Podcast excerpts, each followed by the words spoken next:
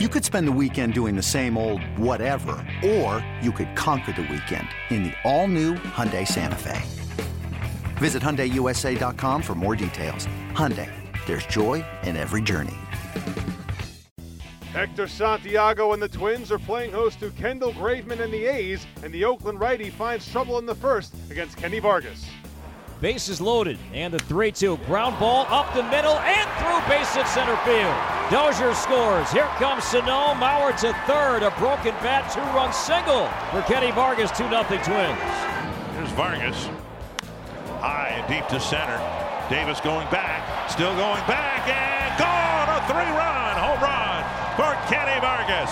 Five in for Kenny Vargas. A two run single, now a three run homer, and the Twins lead 5 to 1. Davis out of center.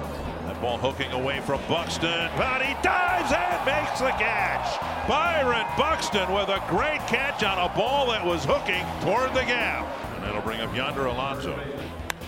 That's hit a long way to right field. And more left-handed damage against Hector Santiago, a two-run home run. And it's five to three. And the A's are back in it. Bases loaded, one out, double play ends the game. And again, the one-two. Ground ball to short. Twins have a chance. Escobar second for one. Dozier's relay. Ball game over.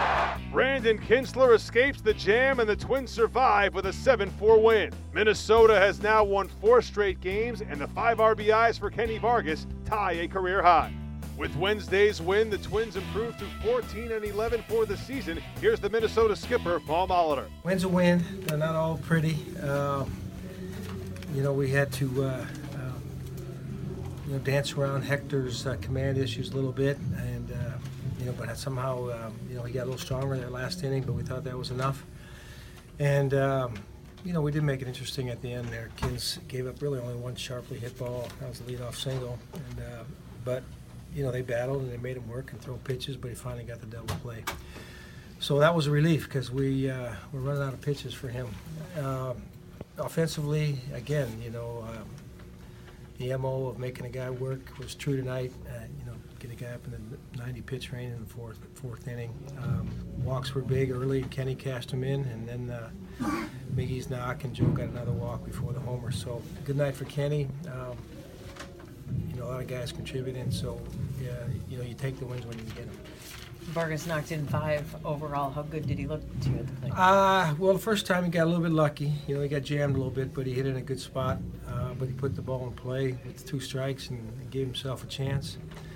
And then, you know, we're, we're trying to um, get him to, you know, certain situations be a little more aggressive, and he was ready to hit that first pitch. You know, he, uh, I think he wanted Graveman. I think he wanted to go in with a front door two seamer, but he left it out over the plate, and, and uh, he didn't miss it. You know, that was a good matchup for him with, uh, you know, the Graveman pitches down a lot, and, and Kenny can go down there and get him. So that, that was uh, a really good night to see him step up for us and put five across.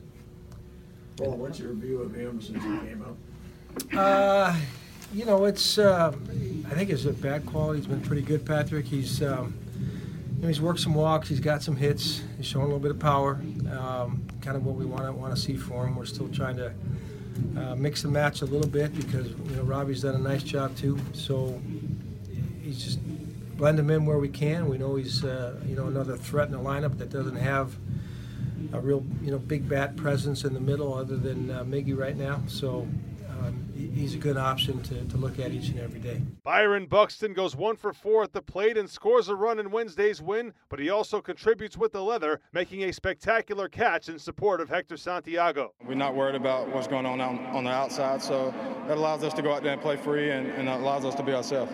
It's more instincts. Um, I knew knew I had a good shot at catching it. It was kind of coming back towards my way, and um, you want to make those plays for your pitchers to get us back in here swinging and bats, and um, I just happened to make a good play. Just to be able to contribute to a team win is, is big, so um, just want to keep it going and keep coming out here and playing the game the right way. The Twins will go for the series sweep on Thursday when Kyle Gibson takes the mound at Target Field. Hey, Rob Bradford here. You guys know I'm always up for a good MVP story, and one of the best stories is Wasabi Technology. Wasabi is the world's hottest cloud storage company, and it's become the go to provider for professional and collegiate sports teams, including 20 Major League Baseball teams like the Red Sox and NHL teams like the Bruins and Vancouver Canucks. Even the Liverpool Football Club is getting in on the Wasabi action. So, why is Wasabi the MVP? Well, Wasabi was purpose built to free businesses from skyrocketing storage costs and unpredictable transaction fees that the Amazons of the world are charging. In fact, Wasabi is up to 80% less than those hyperscalers and doesn't charge a cent for businesses to access their data. From Wasabi's AI enabled intelligent media storage,